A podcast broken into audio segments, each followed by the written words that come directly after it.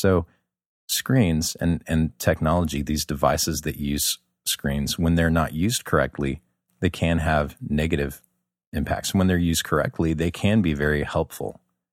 You know, the reality is we are in a time where screens are a part of our daily experience. hmm I think it's really funny and a little bit ironic that as we're having this podcast right now, our kids are downstairs watching a movie to be entertained. Yeah. So,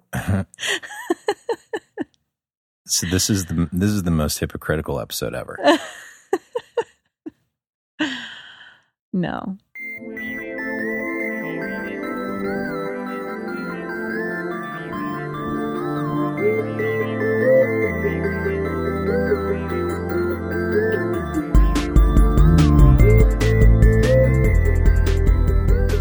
Hey, Rachel, Hey, Ben.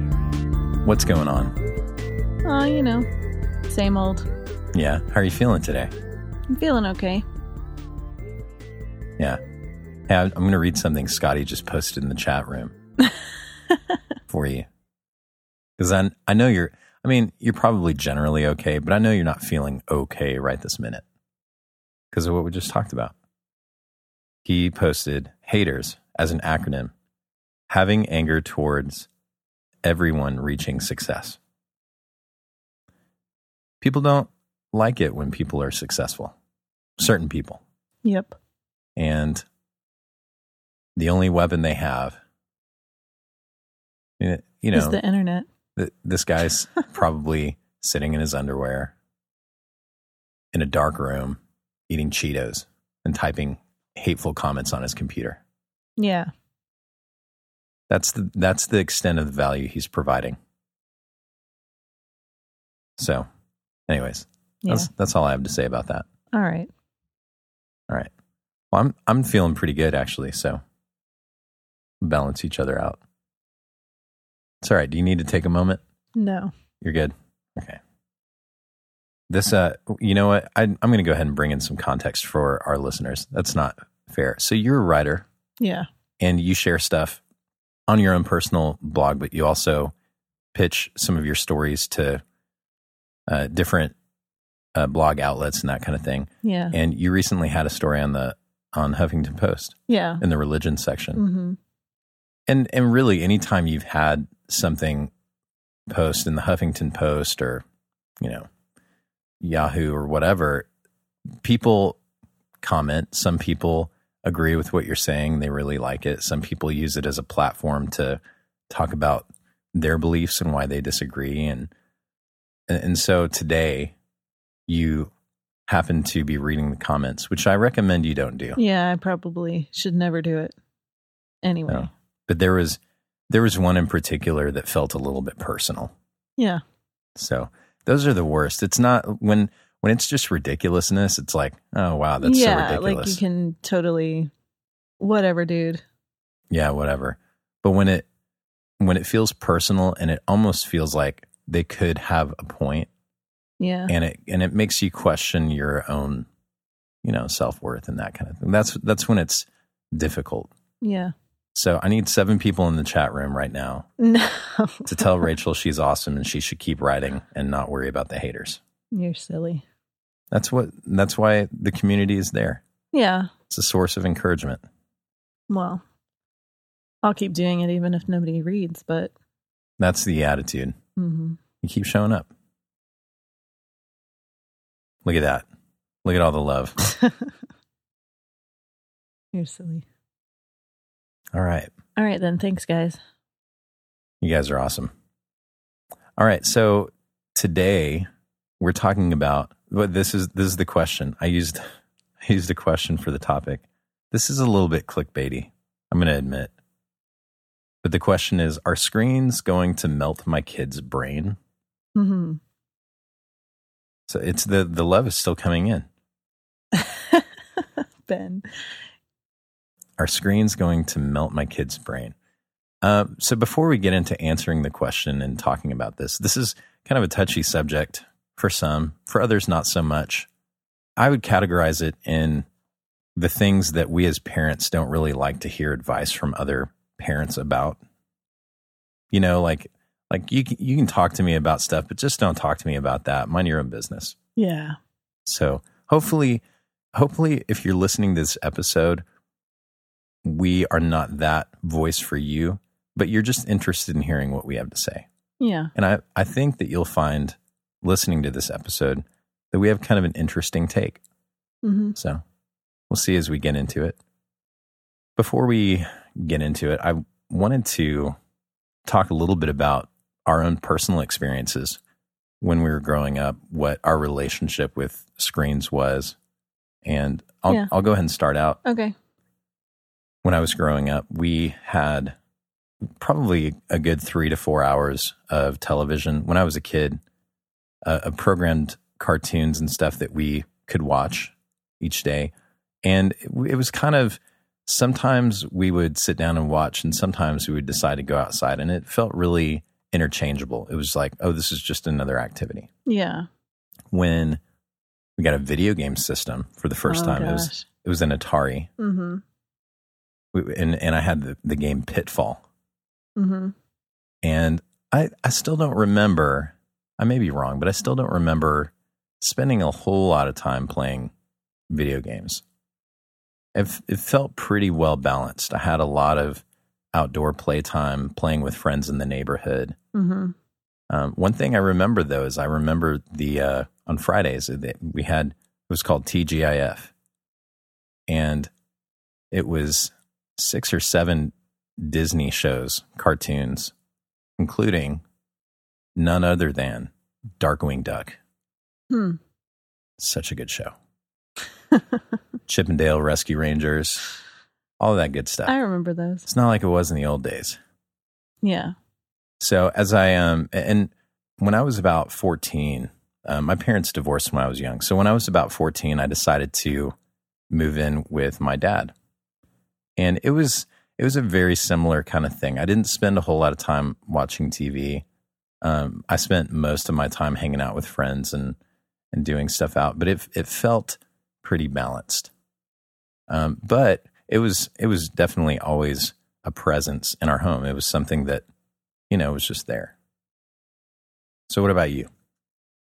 Well, I grew up the daughter of a librarian. So rather than television, we were encouraged to do books. So I don't know. I don't ever remember having like. I mean, I kind I grew up poor too. Like my parents divorced when I was eleven, and my mom was responsible for taking care of the three of us, and we never really had like enough money to have cable and stuff like that. And you know, back then, like they had a station. Wasn't there a station that had cartoons and stuff? I don't even remember. That wasn't a part of cable. It wasn't like cable now, where Yeah. You know. Well, there there wasn't necessarily. I mean, not that I can remember a specifically cartoon, but PBS, the the public Yeah, broadcast yeah. system, had um, Like educational shows. Yeah. cartoons on most of the time during the earlier part of the day, and and I think later in the day it got into stuff like Bob Ross painting and Yeah. kind of. So I didn't I didn't really spend a whole lot of time with television. I was usually like out in a hammock reading. So Yeah, I don't remember. I mean, there's there's one show I remember, Thundercats. I really enjoyed that one. Oh, and then yeah. and then when my parents were still married, I remember sitting on my dad's lap while he watched Nightmare on Elm Street. oh man, And we lived like out in the country, and I would dream about Freddy Krueger's nails scraping against the window. oh gosh, It was so terrifying. So our kids are um our oldest was seven at the time, I think, and they were spending time with my brother. Uh and and Jake, if you're listening, I love you. Um but he and he didn't know, like we didn't have a conversation about this. I just assumed that he would know not to show, you know, seven year old and younger kids the movie Ghostbusters. I mean that opening scene in the library is enough to give kids nightmares for years. I only vaguely remember the movie. Wasn't that the one with the like the huge marshmallow man and stuff? yeah. It was pretty pretty scary as well, a kid. it- some of it, some of it is fun and cute, but some of it, like the dogs, the hell dogs, super scary. so Maybe we should do an episode one of these days about What not to show your children.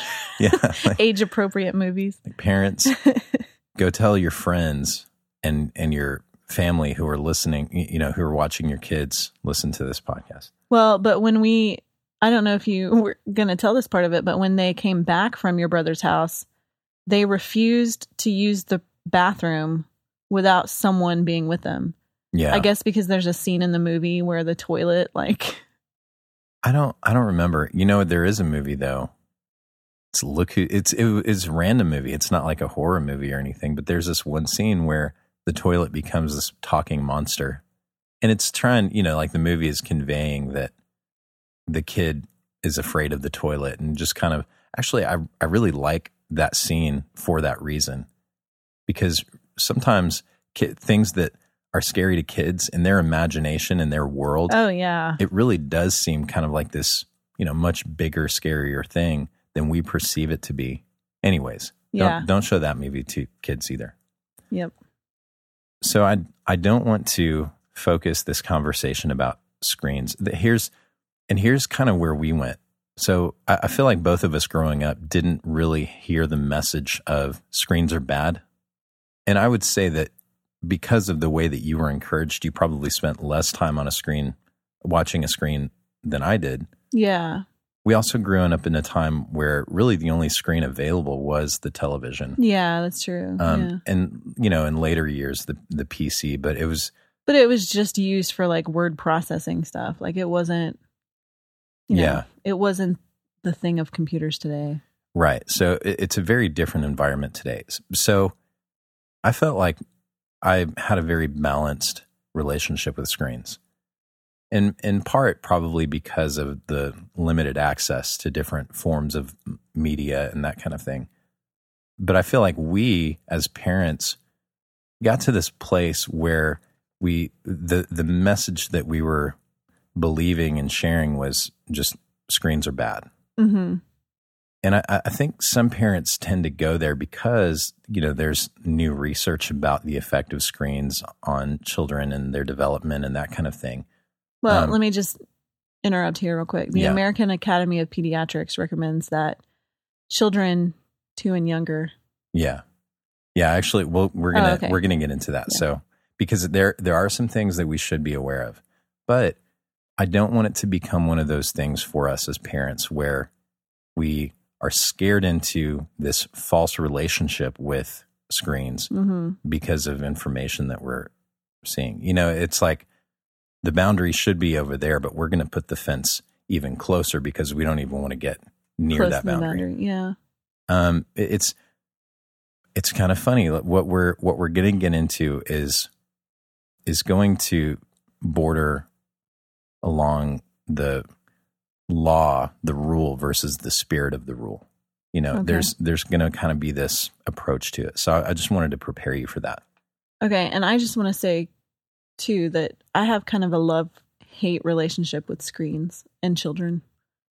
Yeah. like like the the relationship between screens and children because i feel like we're the first parenting generation growing up in this whole world of there's a screen everywhere you know like they use ipads in the school yeah. instead of computers and stuff my kindergartner plays games in kindergarten with an ipad Right. and that you know it's just it's so crazily different than what it used to be Have I told the story yet about a time when a game, a video game, saved our life? probably not on this show but I'll say I'll save that for later. I'll tell Okay. it later. Because I don't know, it might.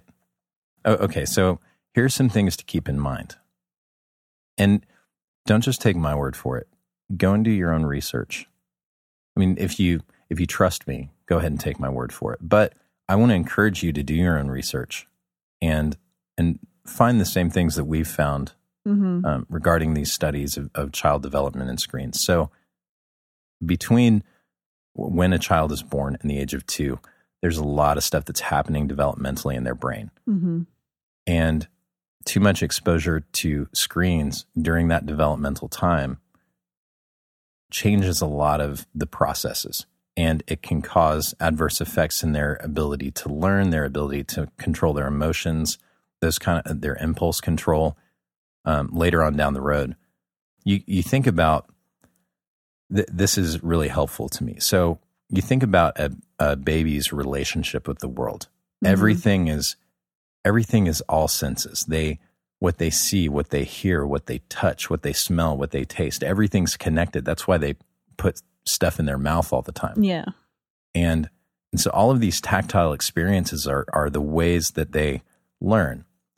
And so there's a big difference between when let's say you as the parent you're holding a ball and you throw the ball and they see the ball come out of your hand and they follow it with their eyes and they see it roll and they see it slow down and they see it moving further away from them.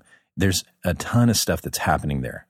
They're learning about distance and they're learning about how close and far away something is. They're learning about gravity. They're learning about the way things move and, and function. When they're when they're watching the same thing happen on a television screen, hmm and especially if they're you know they're using multiple camera angles, so you see the hand throw the ball, and then the hand disappears. Where did the hand go? And then you see the ball again, but the person is standing way over there now. When they were just, you know, you, you see how disorienting that is Yeah. so anyways all all of that to say um, two and younger really limit and and not just limit but try to avoid as much as possible any exposure to screens. Hmm it's just going to mess with their development during that time.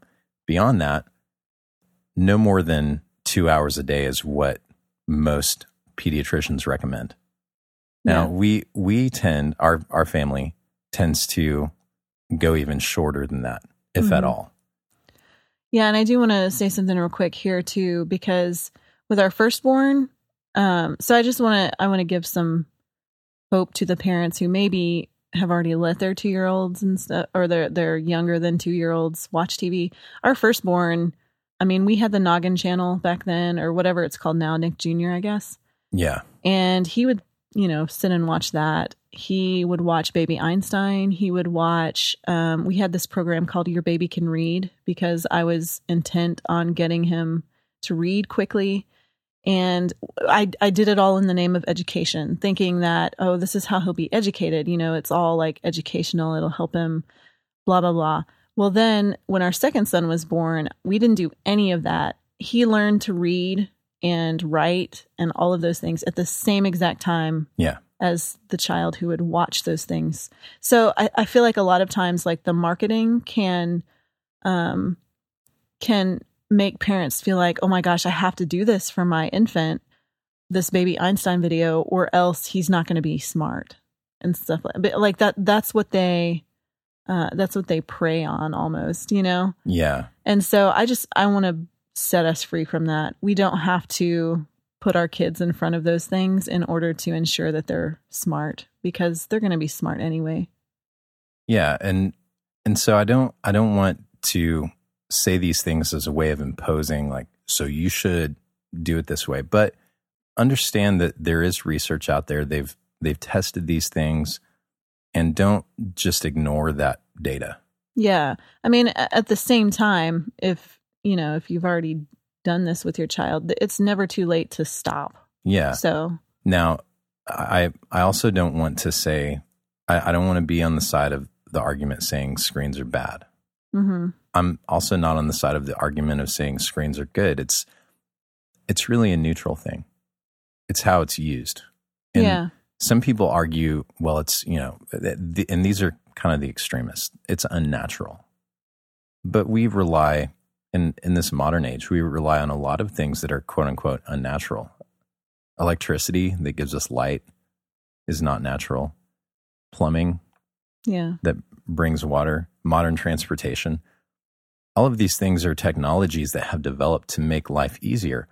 When they're misused, Mhm. obviously there there are consequences to that. So screens and and technology, these devices that use screens, when they're not used correctly, they can have negative impacts. When they're used correctly, they can be very helpful. You know, the reality is we are in a time where screens are a part of our daily experience. hmm I think it's really funny and a little bit ironic that as we're having this podcast right now, our kids are downstairs watching a movie to be entertained. Yeah. So, so this is the this is the most hypocritical episode ever. no. We don't we don't often do it. We don't actually have cable or anything like that. So Well, and and our goal, yeah, we have Netflix. Pick yeah, your, pick your poison. that's true. We our goal our goal is to get away from that eventually. So, um, I don't I don't need to make a disclaimer there though. So screens are a part of our daily lives, and they were they will continue to be a part of our daily lives in an increasing way, um, especially for our children. And so, just coming to grips with that reality, I think, helps us to move to the more important conversation.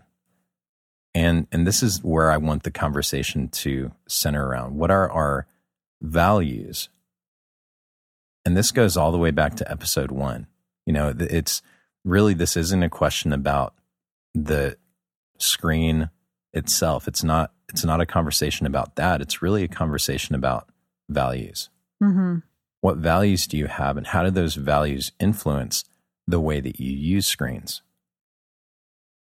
So, the two things that I want to kind of hold up and and help us to to talk about are consumer versus creator. So, I, I actually had coffee with Sean of the Sean West podcast hmm and he and I uh, we we try to get together every other week. It's been a while. He's been pretty busy. I've been pretty busy too. hmm But we had a we had a great meeting, and I told him what we were talking about today, and uh, something he told me really got my wheels turning and really shaped the direction the show is going to take. He he held up his phone and he said, "You know, these are kind of his iPhone." He said, "These are kind of made for consuming." You know, and and I thought about that, and I said, "Yeah, you know, really, it's designed." and and the apps and the programs that it uses are designed to help us consume more efficiently in a lot of ways. Now that's not the that's not the only thing they're used for. Certainly there are apps that allow you to learn and create, but for the most part it is a consumption device. And hmm and a lot of that is driven by the demand. You know, people like consuming information hmm they like consuming television. Otherwise, you know, why would cable exist? Why would Netflix exist? So now consumption isn't necessarily a bad thing. It's good to consume information. It's good to learn things. It's good to be entertained. But this, the time that you spend on those things comes at the cost of the time that you could be spending creating things and making things. hmm And, and so the value that we have that I, that I feel like really plays a part in our relationship with screens is that we see ourselves as creative people. hmm We want to produce things that add value and beauty in the world. And the fulfillment that we get out of that, consuming things can be fulfilling. When you watch a movie and it was very well produced and the acting was really great. Yeah, you know, what was it- that one we saw with uh, Robert Downey Jr.? Oh, the judge. Oh my gosh.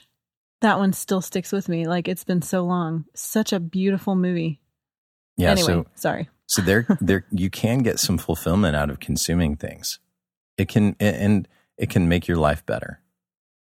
When you create things, there's a different kind of fulfillment and I would say a more powerful, longer lasting fulfillment that comes from that. hmm Because you're seeing something that you've created go out into the world and add beauty to people's lives. Sometimes you, you don't always get to see that. You know, sometimes there's not always some feedback mechanism that allows you to see the impact that that thing is making hmm but but just knowing I've I've made something and and I put it out there and I shared it with people. That's a very that's a very fulfilling thing. And so that value if we're if we're, we're purposeful about it, that value can drive our relationship with screens in a way that makes it to where we don't have to put these really strict rules around how much time kids are allowed to use screens and, and that kind of thing. hmm Now, we do want to be careful about when our children are developmentally ready to handle the time with screens. But what I'd rather do is speak to their values now Yeah.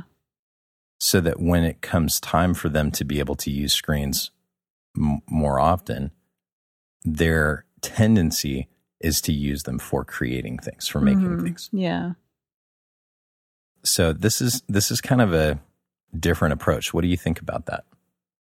I think it's a a good kind of middle of the road thing because I mean, I tend to take the the extreme. Like I don't want our kids to have any kind of screens, any access to screens. When I heard that they were using iPads in kindergarten, I was just like, "Oh my gosh, no." Yeah.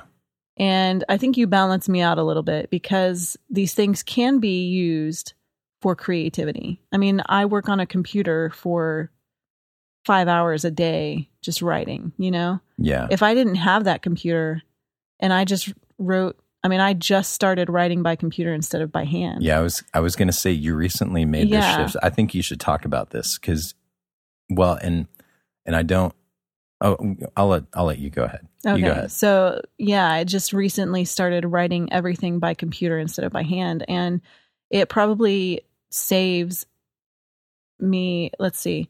I can, Now, what Sorry. was your what was your fear in making that switch initially? Why why did you stick so long with writing on paper versus just writing on uh, I think because my brain works really fast. And when the hand has to keep up, it, it doesn't have as much time to correct as I'm going. So I'm not like self editing. I'm not doing anything like that. Um, and my I, I type super fast because I was a journalist and I used Yeah. to take notes when people were talking and all of that. Um, but I but I found that you know you can train yourself to do these things. And so whenever I would write by hand for an hour and a half, I would probably get about three thousand words. And uh, when I moved to the computer, that was double doubled in the same hour and a half stretch. And then I didn't have the time to transcribe it all, which took another probably hour and a half to just transcribe the amount of stuff I had written in an hour. yeah. And so, you know, thinking of all of that time saved is just enough for me to be okay with my kids creating on a screen, you know? Because I mean our our 8-year-old already he has so many books around the house. He draws comic books and those kinds of things, but th- to think that he could create those just qu- more quickly and maybe even more efficiently sometimes Yeah. on a computer. I mean, I don't, I don't know And anything about design stuff. So there's a beautiful relationship there too between physical creation and digital creation. Mhm. A lot of a lot of times artists will start out with the physical side of things and and even though now you're focusing more on writing on the computer, you start your day yeah, writing I by still hand do in by your hand, journal. Yeah. And so Mhm. I've and and I feel like that that act of of physically writing something, it does something in your mind that allows you to experience more creativity when you bring it to digital. Mhm. So I I do want to when I see that with the kids, that's something that I want to encourage. Oh yeah, definitely. And Um, it's like a keepsake. I mean, I'm going to keep all of those books that are in his original 8-year-old handwriting. Yeah. I mean, it's pretty it's pretty awesome. Yeah. But I love the idea of them understanding the tools that they're working with on the computer and being able to take something that is in their imagination and see it come to life. Mhm. And they can do some of that by hand. And and depending on what it is they're imagining, what they want to see come to life, they may need the computer, the the digital component in order to make that possible. And so when we think about it this way, really the the argument isn't about the screen. It's it's just about okay, what are what are we going to create and what are the tools that you need to do that? Yeah. Uh on the other side, you know, playing the devil's advocate here, Sure. we have seen the addictive part of screens too. I, I think we've seen it even in our own lives with a phone that has social media on it and it has our email and it has, you know, all of these these games and whatnot. Yeah. Uh, not that we, you know, we play very many games and my Facebook app just stopped working and so I just never like fixed it. and I, I- feel so much better because of it. I have a, a friend who I, I just saw a post on Instagram. He deleted all of the social media apps from, from his, his phone. Yeah. So so I think there's also a potential for that to become very addicting. And I think we saw something like that the other night when you were doing something with our six year old Asa. Um, I think were you guys just designing on the computer? Yeah, and he got upset. That was that had more to do with him wanting to be able to finish it. Yeah. So there was a great lesson there. He we were um he he was wanting me to sit down and I've done this a couple of times with them during our one-on-one time where I'll sit down at the computer and they'll kind of tell me what they want and and I'll make it for them. And this time I had him sit down and and I just coached him Mhm. while he was he was working in Photoshop and he was trying to make a, nin, a Lego Ninja or something like that. Yeah. And and th- and that was a lot of fun. I was showing him, I was telling him what each of the tools were and how to create layers and and just c- taking him through some of the basics. Yeah. And our time was up before he was able to finish making it, and he got upset about that. And so I once he had calmed down, I told him, you know, do you remember that video? I, I showed him the video of a time lapse that I made of an art piece that I did a couple of years ago, hmm or I, I guess it was a year ago. Yeah. And he he said, "Yeah, I remember that." And I and I said, "Well, did you know that that took Daddy a really long time to make, and I didn't do it all at once?" And he said, "No."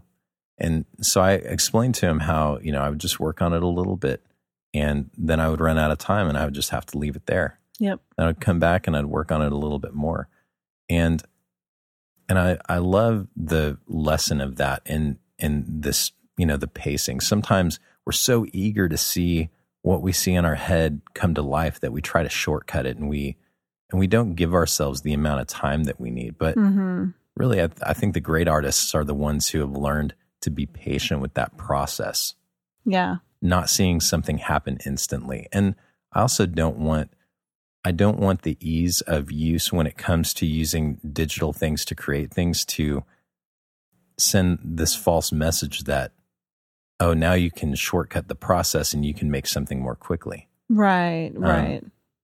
Take your time. yeah. let it the the way your brain works is you kind of need to let the inspiration marinate a little bit. You need to do some work on it and then leave it and come back to it later. And you know with a fresh perspective and that's what that's what helps make your art more beautiful and meaningful and great. Now, I would say too, with I know that you do one-on-one time quite a bit with the boys, like on the computer and stuff like that. And I am I I try to do different things with them, and I'm kind of a snob when it comes to this, I guess, because I feel like when I'm sharing a screen with my child, I'm not really sharing him or sharing the experience with him because screens can be so addicting to kids. And so I I always try to do something a little different with them. Yeah, and it would I, I would prefer to have some separate time set aside for learning and teaching screen stuff than our personal one-on-one time. So that is that is something that I'd like to protect. I've just I just happen to have been using that. Yeah, yeah. Another thing that we don't think about and and this is something that I struggle with a lot is when we do share something that we've created you know, I get I get a big boost out of feedback. And with social media, now you've got this mechanism where you can get a thumbs up and you can get a heart and you can get likes and yeah. and all of these little things. And sometimes people will leave comments or, or, or whatever. And and that in and of itself can become a form of addiction that that instant feedback. And used to be that you would make something you'd put it out there and you might be able to experience it in person with other people and they could tell you face to face you know oh i like that a lot. Or maybe you put it out there and you never heard from anybody the just the fulfillment of having created something is enough Yeah. and so that's another piece of the value that i really want to pass on Mhm. and and something having to do with screens where you're getting through social media and things like that that instant feedback that's that's something i really want to help the kids avoid Yeah, didn't you do recently you did a a beam with the twins while you were like reading a story? Y- And you uh, it was the- Periscope. Oh, Periscope. Sorry, I Yeah. get them all confused. Um, but you could hear them in the background, like, "Where are all the hearts?" it's a great Yeah. lesson for three year olds, right there. yeah, that's right. like you heard them, people give them. har- Yeah, that's that's terrible. Uh, yep. So, as I said in the beginning, this can be some rough water. Uh, it's it's definitely a conversation though that's worth having and focusing around your values, not just around some rule or ideal that you want to put out there, but really around your values as it relates to being a consumer or a creator. People who are consumers by habit tend to lead less fulfilling lives because it's the stuff. hmm It's it's the stuff that they have in their lives that adds value. People who are creators tend to lead lives that are more fulfilling because it's what they're sharing Yeah. that adds value to their own life, to their own experience. And when you share something, it's not just a one-time thing, but that's that's out there now. hmm and and so that's that's the value that I want my kids to have when it comes to screen when it when it comes to approaching that conversation when they're old enough and they're ready. And and even right now you know our 8-year-old he's old enough to start learning how to use this technology hmm to get what is inside his heart and his head out into the world. Hmm and that's really the what it should be about. Now, also talking about the consumer nature of certain things, um, I would also say that I guess maybe because I'm a writer, everything that I quote unquote consume, like books or movies, I feel like all of that is also informing my art. And so it's really important for me to be very careful about the things that I consume. Right. I think what happens though is when our focus is on creation, the things that we consume tend to be things that add value to what we're creating Yeah. hmm instead of just mindlessly. And Yeah. so, if there's a way to figure out what our children are interested in, like our eight year old wants to be, basically, he wants to be George Lucas. Right. And so, if we can, what is it? What is the term that Sean says? Curate. Right. If we can curate the things that he is consuming, then that can push him in the right direction for the creative nature of work that he wants to do. yeah. That's why he's downstairs right now watching a How to Train Your Dragon TV series. Fantasy, you know, Star Wars, How to Train Your Dragon. Yeah. Let's justify it. It's awesome. and obviously this is something that I bring up often, but if we want our kids to approach technology and screens with those kind of values, we've got to demonstrate those as parents. hmm And one of the one of the questions I got in the chat, this was a really good one. So one of the questions we got was from Adam Heyman, hmm and I I totally relate to this question. He says, "Being that my job is entirely on a computer, I could see a child wondering why I don't get a limit on my own screen time. Hmm. How would you explain that to them in a way that will make sense?" So I, I guess the way I would answer this question is show them what that screen time uh, show them what that screen time is producing hmm and and the second part to that question isn't as fun but you know more than as as the adult as the parent as the expert on their development who they are what their tendencies are you you know better for them how much time they sh- screen time they should have than they do. And so you it, it's kind of got to be one of those things where it's like yeah i know i spend a lot of time with screens. That's because daddy's an adult. I don't i don't know. I want to we Yeah. should do we should do an episode about that answer. It's because i'm a grown up Yeah. I f- because it's valid. It's it is a true answer most of the time but it's not very satisfying for kids hmm so I, I would say lean more heavily on just showing them, hey, when I when I spend time on the computer, this is what I do. This is what I make. And and and make that connection for them.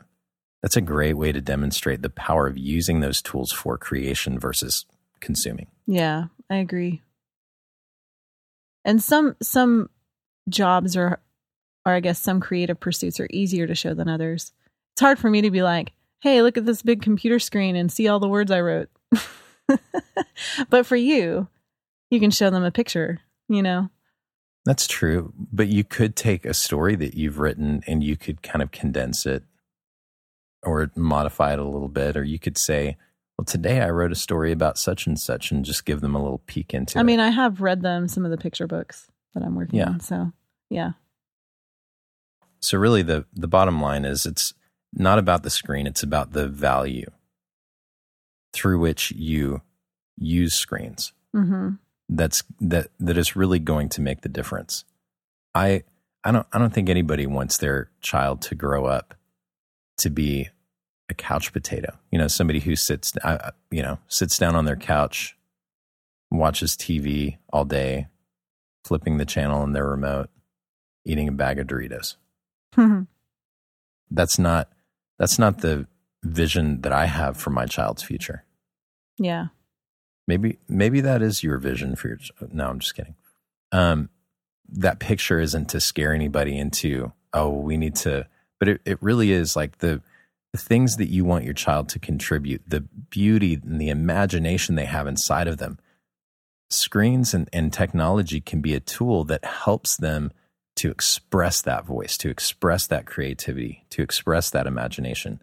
And that's that's the way I want to think about this conversation hmm while keeping in mind those practical things that we've learned through study and research. Yeah. I think one other thing is that we we also try to work really fiercely to protect the family time from screens. And not not necessarily the screen of a television because we have a, like a weekly family movie night, but Yeah. screens of phones and iPads and people calling or people texting or those kinds of things. So, you know, we set a time limit on our day and say, okay, after this time right now, we put away our phones Yeah.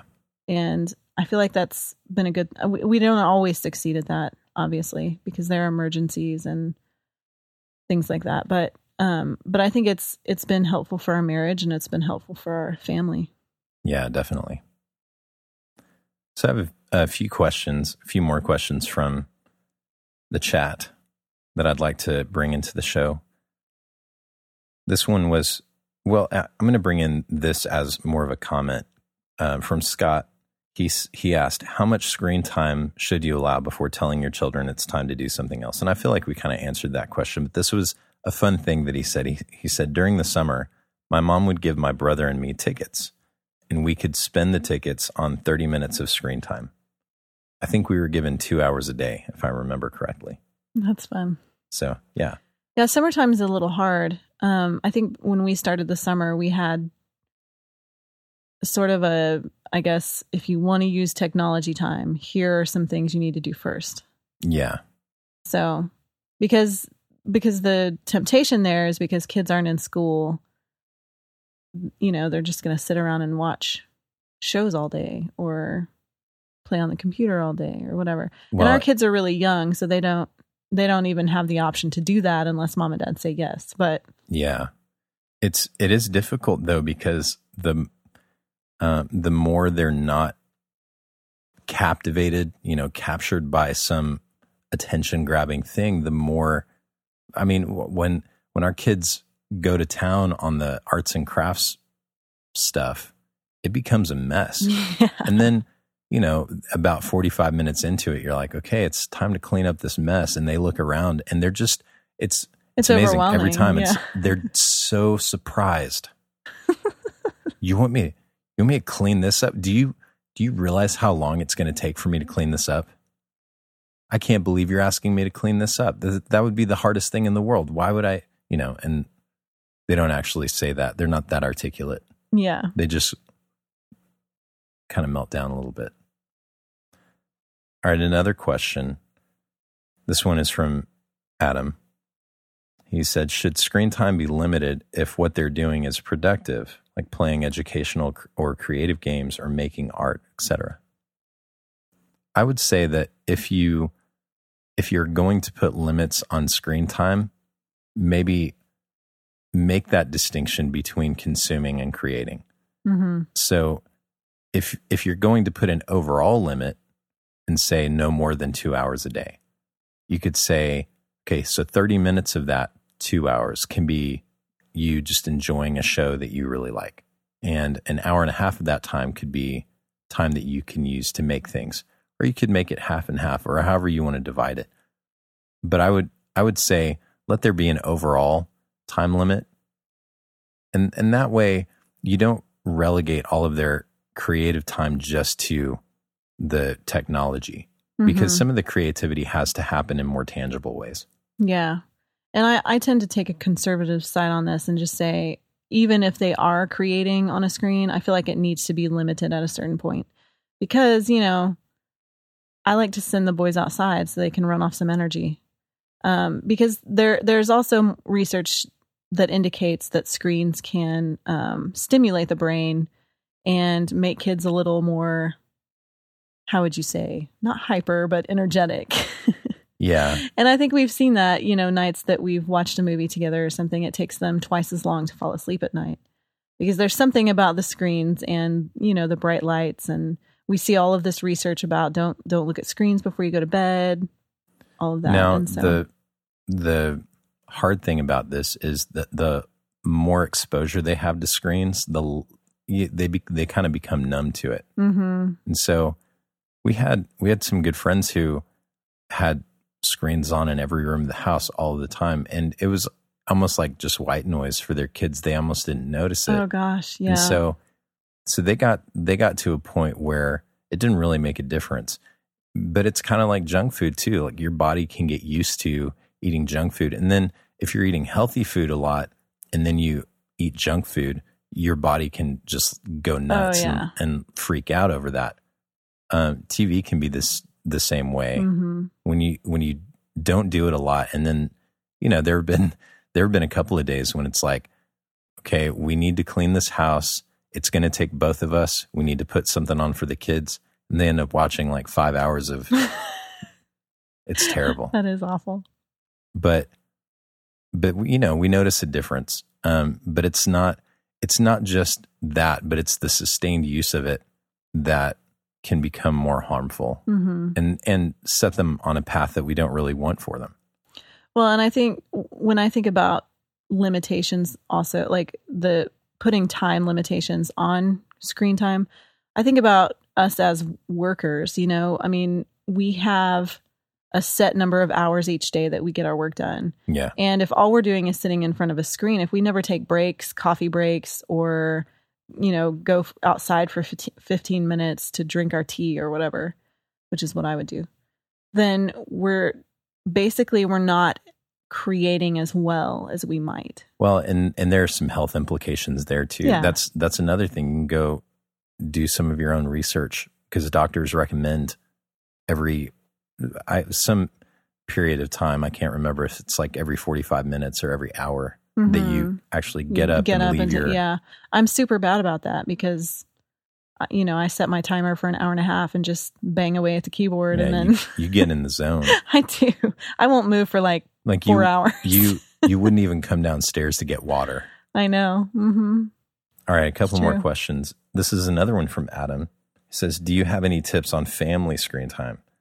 Being in front of a screen can be an inherently solo activity. What ways can the family be brought together by a screen rather than be isolated by it?"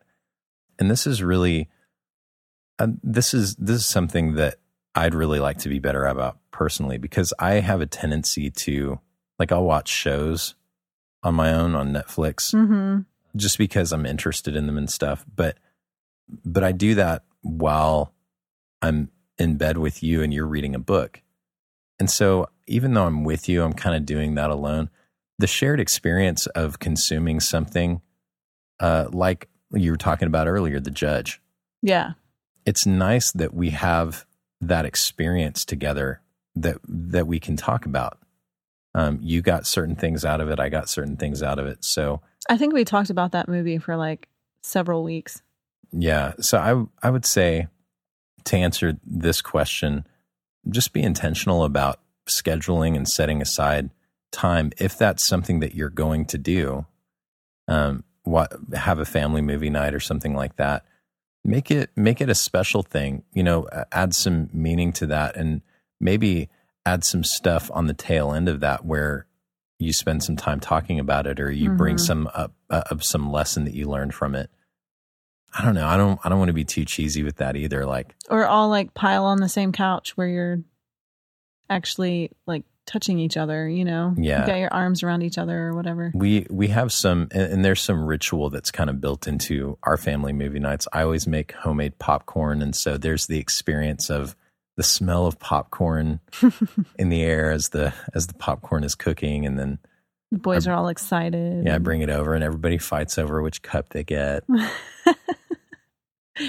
yeah, it's good stuff. And the last question we have is from Charla. And she says, What apps do you find help their creativity? Right now, my favorite is Toontastic. It's taught my kids how to tell stories with an actual story arc. Now, I bring in this question, and I have to confess that I actually don't have any apps on my phone or on my iPad that I've allowed our children to use yet. We haven't we haven't even really had those conversations. Yeah. But I love I love the direction that this question is going because it it it's almost like she's assuming, oh, if I'm going to give my kid an iPad or a screen, it's you know, it, it's so that they can learn something that becomes useful in their ability to create. Mm-hmm. And so, so though I don't have an answer for that question, I am going to check out Toontastic, and I encourage you to think about the technology that you have that your kids have access to. To think about it that way. How can it be used as something that helps them to be better creators? Mm-hmm. So, that's all I got. All right. I don't think I have anything more to add. Well, Rachel, where can people go to find us online? In the boat with InTheBoatWithBen.com. That's right. We've got show notes there for all of our shows. You can also sign up for our newsletter, and anytime we release an episode, we will send an email to your inbox with a link to the show, but also a list of some of the takeaways if you just want to scan those real quick.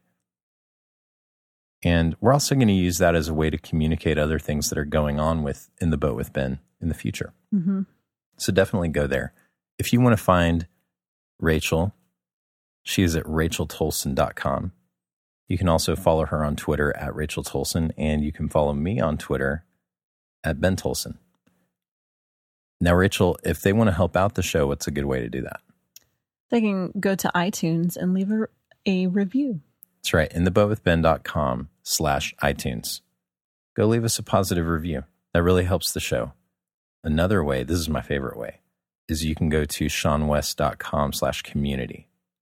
And I just, I got to say, I'm, I'm surprised and at the same time, I'm not surprised when I bring up this subject in the chat room. Mm-hmm. The, the mentality of the people who are asking these questions. It's it's like if I were to go on just some you know random social media outlet and ask the same question, I would I would get these extremes and people giving ridiculous answers and you know the haters. And this place is just encouraging and people are they they know what they believe they know what their values are but they're also open-minded and they love the conversation. And this is just an amazing place to be. You owe it to yourself to go to seanwes.com slash community and see what it's all about. And it also helps make this show possible. So thank you so much for listening. Yes, thank you. And we will talk to you next week. Oh, I didn't tell my story. I'll do it in the after show.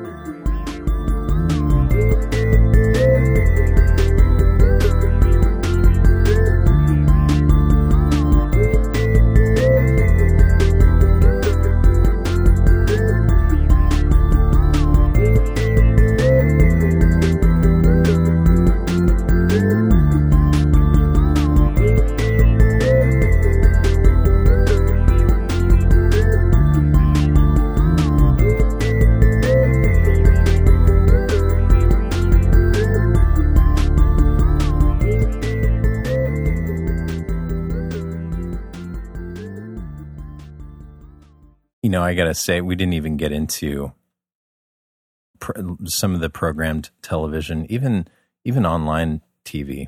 When you go to YouTube and watch different videos and stuff, the the advertisements Yeah. and ah man, there's just there's so much ads. there's so much more to that conversation. Yeah. We'll have to bring in sometime. So to the story. Mm-hmm. I uh, when I was about eighteen or nineteen, somewhere around there, I had a, a PlayStation and I played a game called Gran Turismo. It's a racing game. I played this game a lot, and it was really one of the first racing games that I had ever played that had kind of some realistic. Uh, what do you call it? the The physics of the game were pretty realistic, like the way the car would brake and the way the car accelerated and the way the car would spin out if you turned the wrong, you know, th- those kinds of things. And so I I got to where I could get really fine tuned with these movements and make the car do what I wanted it to do.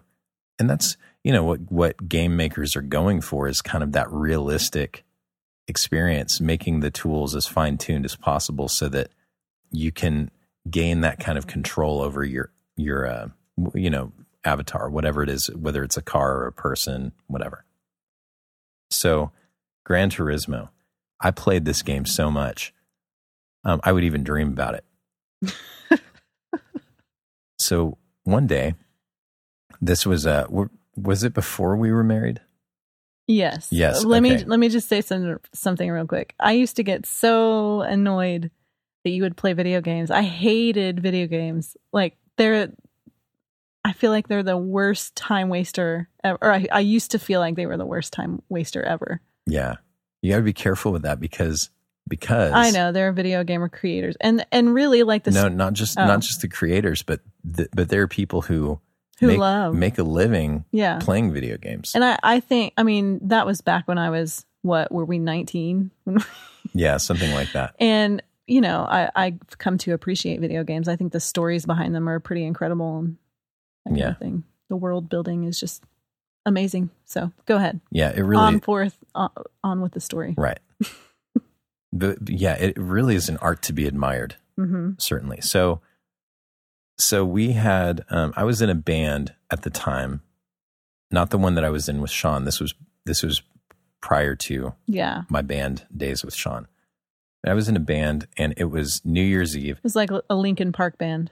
Yeah, we ca- we had like a turntable, and we had a guy who did some rap stuff, and we played. It was uh, it was a lot of fun. I might have to share a link. Yeah, it was actually a really good. might have to share a link to some of that stuff with the uh, the people in the community. Yeah, in the chat room sometimes. So, anyways, we had back to back shows. One in Lockhart, which is a small town kind of south of Austin, and then another one in San Antonio. And we had just finished the one in Lockhart, and we were driving and taking kind of some back roads because there wasn't really a good highway uh, access until you got to 35, which is the main road that goes down to San Antonio. So we're driving down these back roads and we're driving along and there's a there's a T in the road. We're on the top part of the T, if you will. And so the there's a road in front of us that we're about to pass that ends at the road that we're on, if you can get the picture. So as we're coming up on it, I see a car. He doesn't have his lights on. And he drives straight through the stop sign and then slams on his brake and stops right in front of us. hmm And this is maybe like 50 yards in front of us at this point. We're driving 60 miles per hour. Mhm. in a little Honda Civic. Yeah. And I, instead of like freaking out, I went into video game mode. hmm My just all of my senses, like, you know, it's kind of that like adrenaline rush thing. My hands tightened on the wheel. Um, I reached down instinctively and I grabbed the shifter and I, my, you know, my feet were doing, it was a five speed. Yeah. Uh-huh. driving a, a manual. And so, so, and it, and you can argue that, well, it's not the same as having a video game control in your hand, but I understood because of that game, I understood the physics of the car under those circumstances. hmm And so I downshifted, I turned the wheel, I put on the brake, I skidded to the right, I drifted a little bit, I went around the guy, I zipped around, And then there was also some construction going on on that road, and there were cones. And so I, I swerved between a couple of cones, and then I drifted off into the gravel, which which was beside the road. And I pulled up the emergency brake, and the car skidded to a stop about three yards away from a ditch Mm-hmm. and stop the car. Yep. And I mean, it was a really deep ditch too. Like if we had careened off of that, I It- think it would have been bad. It would have hurt. Yeah. Well, it probably would have more than hurt. so it was it was quite amazing. So studies have shown that video game players actually have better reaction times than non-video game players. Yeah. Well, Just food for thought. I'm I'm not a video game player, and you know what I did that night? I closed my eyes and screamed. because that's going to help. Makes everything better. Yeah, it was it, that was a scary, scary thing. But what what happened to that car? Well, he drove off, and your No, brother. no, no, no, no, no. What happened to that amazing car that you steered off the side of the road? Oh, Where were your video well, one, well, one time, reactions there?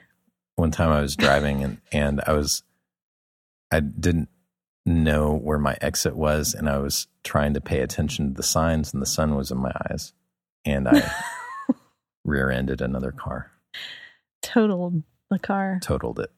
My first car that I'd ever bought myself. Wah wah.